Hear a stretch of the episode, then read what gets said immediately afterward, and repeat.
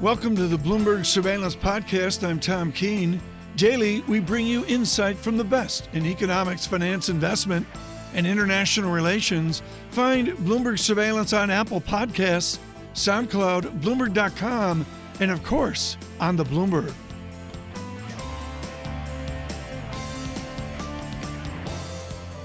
Let's go back to the 10 year of a shorter duration, the benchmark 2.89%. So that's now 11 basis points from 3%. George Bory with us uh, with Wells Fargo. If I use the benchmark, George, where do I sweat? Where do we really click in with some bond damage. What yield? Yeah, thank you. Good morning, Tom.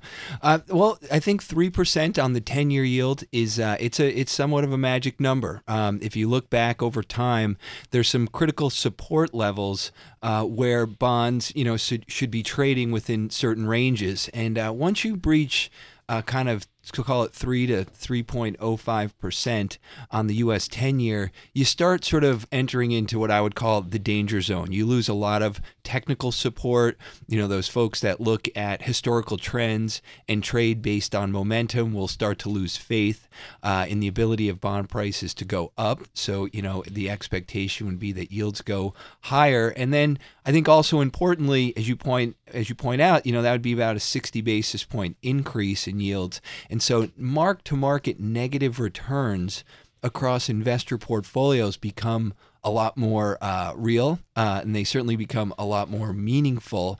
And so those bond investors who open up their statements at the end of the month are going to be in for a little bit of a surprise. Mm. Well, that classic 60 40 mix looks ugly so far this year, doesn't it? And I, I, just wonder what that means for investor rebalancing in the coming months, George.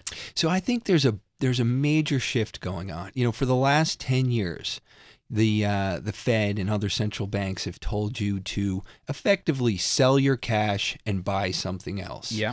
And now, uh, you know, a few a uh, few years ago, but with increasing intensity, you know, the Fed is starting to raise rates, and what I like to say is it's it's the long march back to cash. They're starting to encourage people to pull money back into cash. And as you know, it takes a while for markets to pick up on a particular trend or a particular theme and then there's this sort of one instantaneous moment where everyone has the aha moment and and money starts to rush in a particular direction.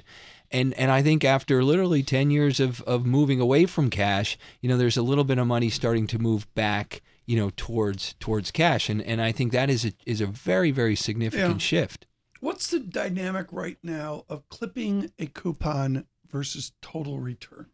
So what you know the way I think about coupons, they do a couple things. If you're uh, if you're a retired investor or if you're living on your capital, you know that's your income stream.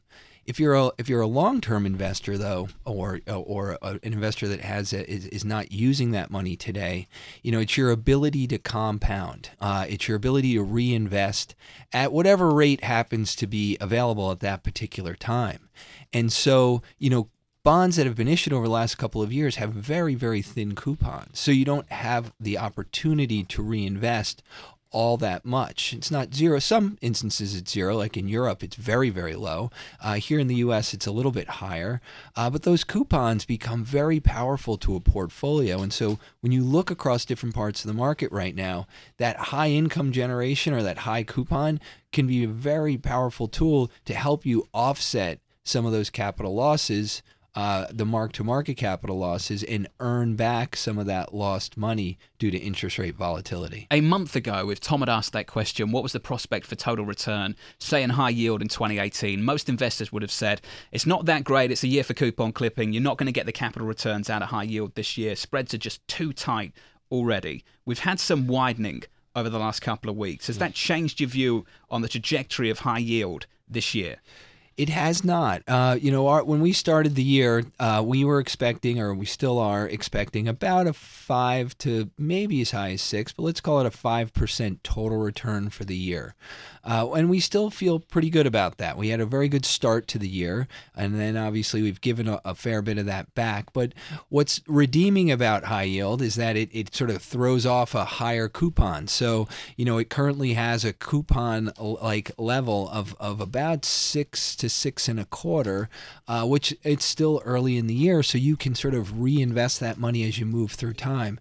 So a five percent type return is we still think is is still pretty realistic for this year. Are the prospects for this asset class determined by what's going to happen with crude still, just on an index mm. level, because at the back end of last week, crude really broke down. WTI yeah. back south of uh, $60. And I think that's when we really started to see high yield credit start to bleed, George. So I'm just wondering, do those two things start to move in tandem again in a way that they haven't in previous months? So um, high yield as an asset class does have uh, relatively high um, contribution uh, from from energy related uh, companies. So I think it's roughly about 12% of the high yield market is somehow is is basically energy linked. So we do have a, a fair bit of sensitivity to oil prices, um, and and with oil prices coming down, that did put a little bit of pressure. But yeah. I think the important thing is keep in mind a lot of those companies that had meaningful problems, they they they sort of restructured a couple of years ago. Today's sort of stock of companies, if you will, are in pretty good right. shape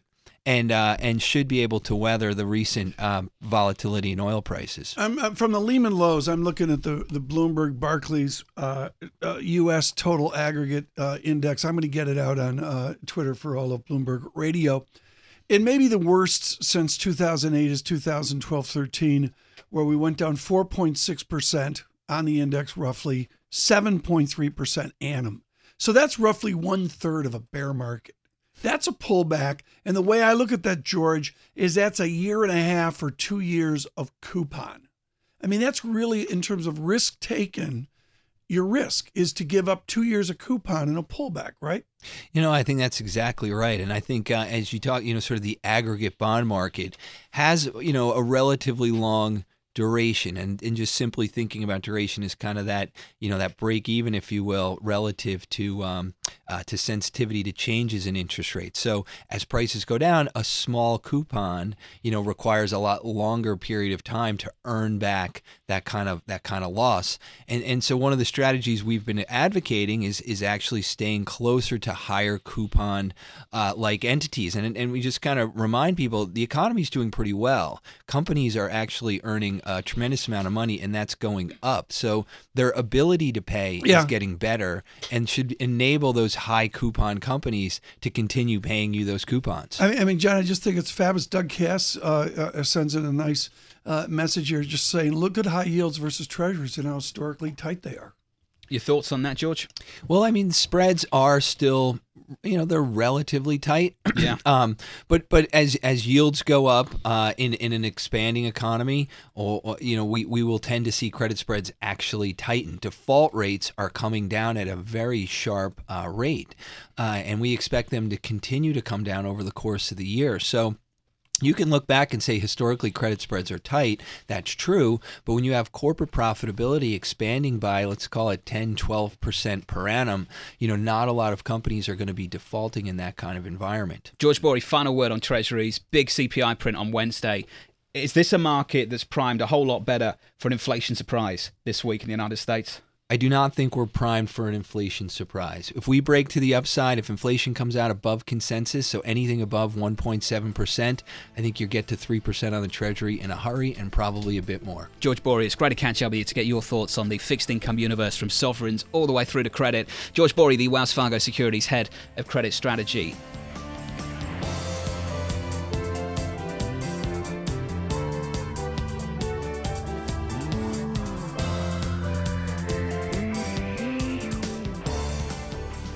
I would suggest this is the interview of the day. Mr. Bernstein was an advisor for Vice President Biden. He is someone with a tilt to the Democrats or left that all conservatives read. Senior fellow, of the Center on Budget and Policy Priorities, and of course, for years with the Economic Policy Institute. Jared, honored to have you on after the beginning weekend of literature. I want to cut to the chase, which is how do you define and what does it mean if we have chronic $1 trillion deficits? Well, first of all, it's always the best way to start the day talking to you two, so thank you. Uh, well, uh, I like to put these things in the context of GDP Uh, and we're looking at a deficit to GDP that's between 4 or 5% over the next couple of years. That's extremely unusual to have deficits as, of that magnitude with an unemployment rate this low. In fact, we've almost never done it before. So it means we're stimulating an economy that's closing in on full employment. I totally agree with the point that was just made that uh, the key indicator to watch will be inflation, but since we don't really know where we are relative to full employment, it's not necessarily uh, an inflationary mm-hmm. move, but it's a lot more Keynesian than Keynes himself would engage in. Andrew Van Dam, among other sources in the Washington Post this weekend, did a Jared Bernstein treatment on charts ratios of deficit. What is the ratio besides deficit to GDP that Jared Bernstein is watching as we begin our analysis of 2020? Well, I think I'm I'm looking interestingly. It's called the unemployment rate, the ratio of the unemployed to the labor force, and I think that could get down to three and a half percent by the end really? of this year. That's a number we haven't seen since the 1960s. The question is, will that unleash pressures in inflation and interest rates that will cause right. the Fed to move from tapping the brakes to hitting them much harder? Let's go a little wonkish here, uh, Jared Bernstein. Some would suggest we may get stimulus tax cut, stimulus, uh, budget silliness, stimulus, two bouts of stimulus, mm-hmm. and we get domestic stimulus, but we give it all back over at minus NX, where the trade deficit expands, mm. et cetera, off dollar dynamics. Could we have a two part economy, a boom domestic America, and an well, international all, component that's weak? Uh, I'm really glad you brought that up because I haven't heard it enough. Uh, you guys look at so much data that you're always looking under uh, under rocks that others miss. Uh, I've been writing about this myself. I see it differently, though. I do think that the magnitude of the trade deficit is going to be a drag on growth this year, and those who are looking at this uh, stimulus, which, by the way, is not a chance of whether we're going to get it. We are going to get it. We're going to get more fiscal stimulus than we probably ever had at an unemployment rate this low. That will help to offset the drag on GDP growth from the growing trade deficit. So I don't know that that's such a downside. Jared, typically it's emerging markets that fear twin deficits. Why should the United States of America fear twin deficits? I don't think they should for precisely the reason I just said. I mean, if you have the uh, if you have the trade deficit as a drag on GDP growth, yeah. which is definitional, then having the government step in and offset that, you know, you, you either have to offset your trade deficit with consumption investment or government spending. Uh, again, a lot of this depends on whether we're closing in on full employment because then the extra spending just shows up as inflation and higher interest rates. But if there's still some room to run, and I think there's uh, there is, uh, then that offset is actually a, a useful one. So, Jared, market participants won't fear twin deficits deficits, they probably won't fear a $1 trillion budget deficit either, 5% right. of GDP. What they will be concerned about is the trajectory, where we're going, the destinations. Just several years ago, the UK had a budget deficit of 5% of GDP, but it was closing, and that was the important factor. This one's getting wider and yeah. wider. How much wider do you think that can get? Could we approach, say, almost 10% of GDP before the next downturn, which would be absolutely no, remarkable, No, no, Jared? we can. And that, that's exactly the way to look at this. I, I, I distinguish between the near term and the long term. In the near term, I hear a lot of people uh, creating a lot of anxiety that I don't share. In the long term, I'm right with them, and yeah. it's precisely for the reason you suggest. At some point, uh, after a few years, you have to start squaring your outlays with your receipts. Uh, that's not a sustainable pattern, and and there's no way uh, and, and well, I shouldn't say there's no way. I, w- I would be very surprised yeah. if larger budget deficits than the ones we currently have a few years from now are not problematic. Yeah. In no small part from the reason you suggested. We're, we're going to lack fiscal space, or at least perceived right. fiscal space, when we hit the next downturn. Uh, I've never asked this question. Are Patrick Leahy of Vermont and Richard Shelby of the South are they on the same page on this budget? Between them, they have 75 years of senatorial experience. Are Leahy and Shelby on the same page on this booming budget deficit? I don't think that they've been. I think that the politicians just haven't been able to resist the uh, the spending, and at least for Democrats, who I can speak to most authoritatively, they'd actually have a, have a good rationale. I mean, the share of the budget that we're devoting to domestic priorities okay. Democrats is at an all time low. Let's come back, Jared Bernstein, with a smart discussion on the deficit. Whatever your politics, we like that. Of course, with the Center on Budget and Policy Priorities, and you know they and many other think tanks are going to provide wisdom in the coming weeks.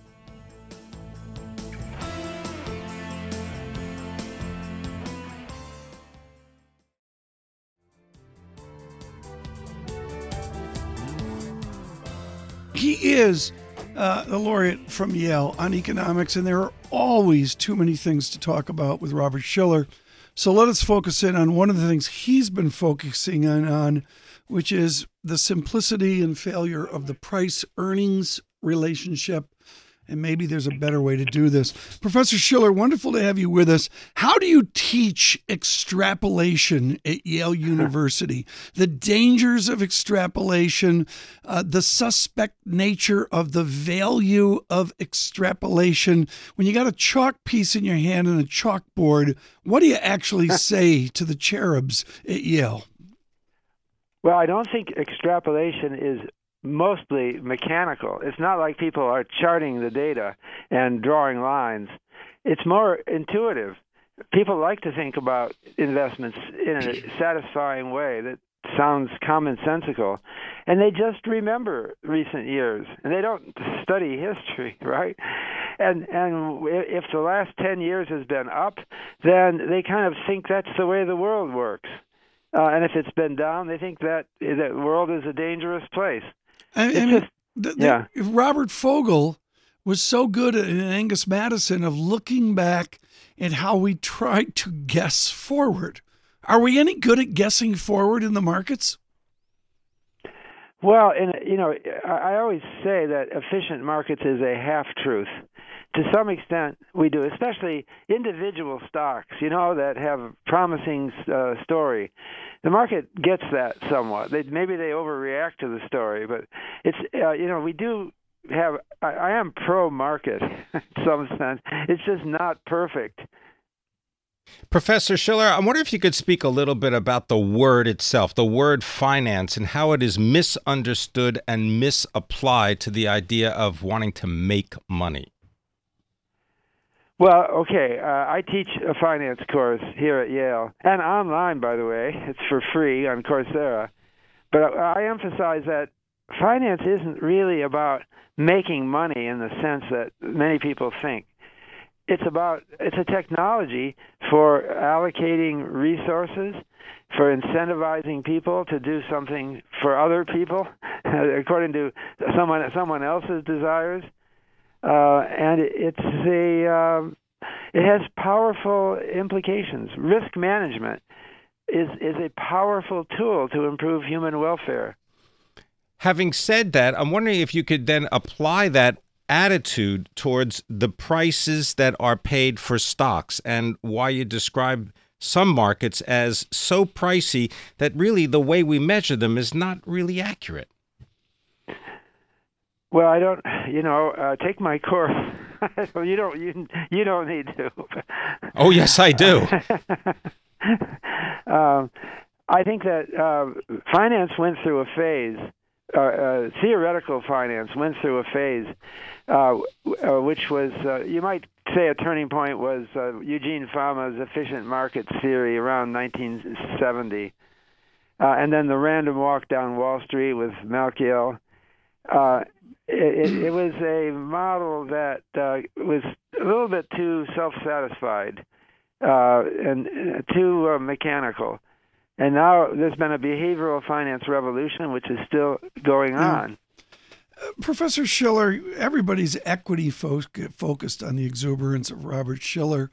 When you see high yield bonds, BAA industrials, to go back to my grandfather, priced this narrow and tight to full faith and credit 10 years, does that exp- does that define for you a bond bubble that bonds are priced to perfection as maybe Sir John Templeton would mention it? Well, the bond market uh, has had a peculiar tendency to track lagged inflation. So there's a, uh, I think it's a 70% correlation between bond yields and the last 10 years of inflation, but not much correlation with the next 10 years inflation. So the bond market is is backward looking, just like the stock market is. I, I look, Professor Schill, at all this. Just what were your comments quickly here on once again the certain thing the short VIX trade, and then down we go with 70 and 80 percent losses. Oh, how, what was your response when you saw those charts eight days ago? Uh, it was not surprising to me that volatility would suddenly shoot up after a period of historic low volatility. Uh, this is uh, it's kind of what happens in a bubble. The same thing happened in 1929. Although volatility wasn't really low in the late 1920s, it was not high. Uh, and so, uh, and earnings were growing. I hate to bring mm-hmm. 1920. I love that story. So does everyone else. It's a dramatic story. Everything looked fine. Volatility was low, and then suddenly, the market dropped. The one thing that was wrong was that people thought the market was overpriced. Same thing happened recently here just now. Very good. Uh, Robert Shiller, thank you so much. Greatly appreciate it with Yale University. Just some perspective there from the academic end.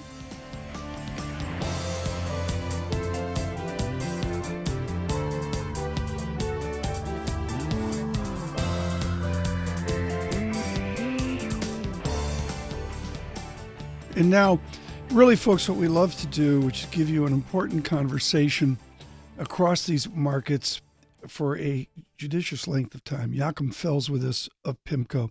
Joachim, you were acclaimed for the synthesis of the three B's, the three C's. Are you on to the three D's? I mean, we're going through the alphabet here. How do you write an essay about what we've witnessed in the last 10 days? Well, Tom, I think what we're seeing here is that markets have to come to grips with uh, the very tricky transition from a world where monetary policy was the only game in town, um, lifted all asset prices in order to support the real economy. and now we're transitioning from monetary policy to fiscal policy. And you know, ironically, this is what economists and central bankers had been calling for uh, for a long time: that fiscal policy steps in to support the economy, so monetary policy can step back.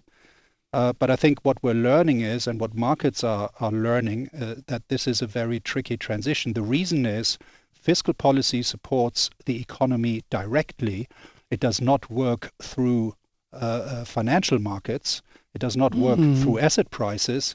And uh, more fiscal stimulus can actually be bad for asset prices. The reason is that well, we're seeing rising budget deficits. The Treasury has to issue more debt into the market. This could push up the term premium and bond yields, and it could lead to what I would call a reverse portfolio rebalancing effect, where markets have to absorb the additional bond supply, um, and that means uh, uh, investors could move out of risk yeah. assets. And you know this could backfire on the real economy, and I think this is what markets are currently trying to come to grips with. These are the set of expected unexpecteds and even true unexpected unexpecteds it could be out there. So much of this has a background of gurus and pundits, Joachim Fels, suggesting that we can do all this smoothly and that the glide paths of adjustment from QE to QT or whatever the theory may be or the, the, the theme may be, that we can all do this smoothly. I see no evidence of that in history. Where did we get this belief in spl- smooth glide paths to a new regime? Well, I think we've seen it working in Japan. Um, so it is possible to do it smoothly, but what it requires is that the central bank, you know, has to get in, in bed with the government. So uh, there has to be monetary and fiscal coordination. The Bank of Japan did this beautifully by just pegging the 10 year bond yield and inviting the government to do more fiscal expansion. Right. Um, but this is not what we're doing in the US, at least not yet. Yeah, but we can't make the comparison to Japan where they've got such an absolutely original savings culture, can we? Culturally, they're different, right? Yeah, that's right. And, you know, they've gone through uh, uh, two decades, two lost decades with uh, deflation. So uh, that's also what's different. So I think the transition from monetary to fiscal policy is inevitably more bumpy uh, here in the US. And I think this is what we've been seeing over the last two weeks. Is there anything that you would uh, like to edit or change uh, based on what's happened over the last week or so to your asset allocation outlook for 2018? No, not not really. So um, if if we look at the situation, we I mean we've been gradually becoming more cautious in our uh, in our investments. Um, we uh, at the same time, you know, we uh, do not see a recession around the corner. That so that hasn't changed. Uh, yes, we've had a market correction, 10% or so, uh, but this is not enough to derail this economy. So we think at least over the next six to 12 months, the recession risk is very low. Um, uh, what I would emphasize, though, is that I think we are close to peak growth for the global economy. That doesn't mean a recession is around the corner, but you know it will be difficult for the global economy to continue to grow at the same pace it has been growing uh, in 2017 and in the early part of this year. Uh, the simple reason is that you know we're running out of slack in the U.S. labor market. Uh, China's credit impulse uh, has turned negative, so the Chinese economy is decelerating. Um, and the euro appreciation and the yen appreciation, that you know is the uh, flip side of the coin of the weak dollar, uh, will also take its toll on on growth. So peak growth, um, no recession around the corner, uh, a more cautious stance in our asset allocation, um, but not outright bearish. So more money devoted to commodities?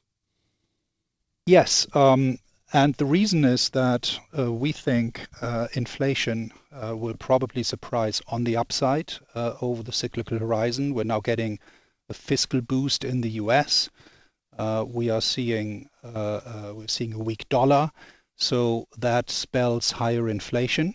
Um, and we think commodities will also benefit from that. Does that include also things like uh, master limited partnerships for those that uh, are not satisfied with a uh, 2.8 or 2.9% 10 year treasury? Yes, that's right. Um, so the energy sector, we are quite uh, upbeat on the energy sector here in the U.S. You know, the pipelines, um, shale production is being ramped up given what's happened to the oil price. So that also should support right. MLPs uh, in the energy sector. But Joachim Pim nails something there, which is still we need to find enhanced yield. How do we find an enhanced yield? And I hate to use this word, but it's the word of the vogue and the, of the moment. How do we find enhanced yield, and what is the risk in searching for that given regime change? And the answer is there's no free lunch, is there? Yeah, there's there's never a free lunch, Tom. Um, but how do you find enhanced yield? Well, first of all, it requires hard work. It requires a lot of you know bottom-up work to uh, look at individual companies, uh, to look at uh, sectors. Mm-hmm. Um, so a lot of bottom-up analysis from a top-down perspective, yeah. from a macro perspective. It is difficult, you know, to find yield. Uh, you have to go global. We think there are still uh, opportunities in emerging markets. We still like a basket of high yielding uh, mm-hmm. Uh, uh, currencies um, in emerging markets. So it is possible to find the enhanced yield, but um, you know you have to look very, very hard. Yeah. I just think uh, it seems to be too good to be true. Joachim, we have to leave it there. Joachim Fels, thank you so much. Just never enough time. He is with PIMCO. Thanks for listening to the Bloomberg Surveillance Podcast. Subscribe and listen to interviews on Apple Podcasts, SoundCloud, or whichever podcast platform you prefer. I'm on Twitter at Tom Keene.